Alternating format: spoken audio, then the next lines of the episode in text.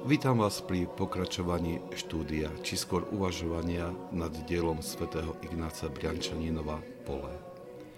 Tento manuál na osvojenie umenia duchovného života je podaný jednoduchou a priateľnou formou, pričom nestráca nič z radikálnosti učenia svätých Otcov.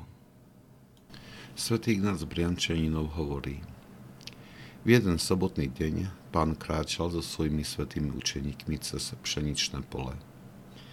Učeníci boli hladní a tak začali trhať pšeničné klasy, očistili semena a jedli ich. Keď to videli farizei, povedali pánovi, pozri, tvoji učeníci robia, čo neslobodno robiť v sobotu. Pán im na to pripomenul Dávida a kňazov, ktorý porušil sobotu náhodou, druhý podľa zákona. Potom zopakoval svoje prísne napomenutie. Keby ste vedeli, čo to znamená, milosrdenstvo chcem ani obetu, neboli by ste odsúdili nevinných. Toto pokušenie je tak hrozné a zlé, predstiera dodržiavanie zákona s úzkostlivou správnosťou, ale ničí podstatu zákona o slepý farizej. Neporozumel si, že pán ti hovorí, budem milosrdný. Keď vidíš nedokonalosť bližného, zľutuj sa nad ním. To je tvoja povinnosť. Slabosť, ktorú v ňom vidíš, môže sa zajtra stať tvojou slabosťou. Ty si pokúšaný, pretože si pyšný a slepý. Naplňuješ iba niektoré z väčšných zákonov a stal si sa ohromený sám sebou.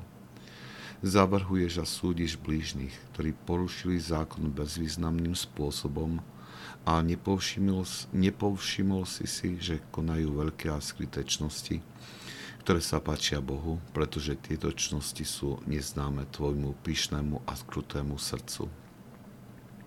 Ešte si neskúmal svoje srdce, ešte si nevidel seba samého, preto sa nepovažuješ za hriešníka. Preto tvoje srdce ešte nie je zlomené, nie je naplnené pokáním a pokorou. Preto nechápeš, že potrebuješ Božie milosrdenstvo a spasu tak, ako každý iný.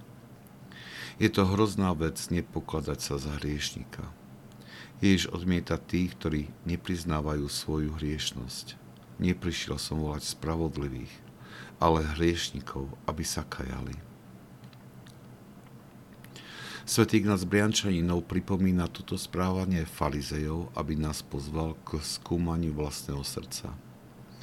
Je ľahké v komentovanej časti Evanielia spoznať falošný prístup farizejov.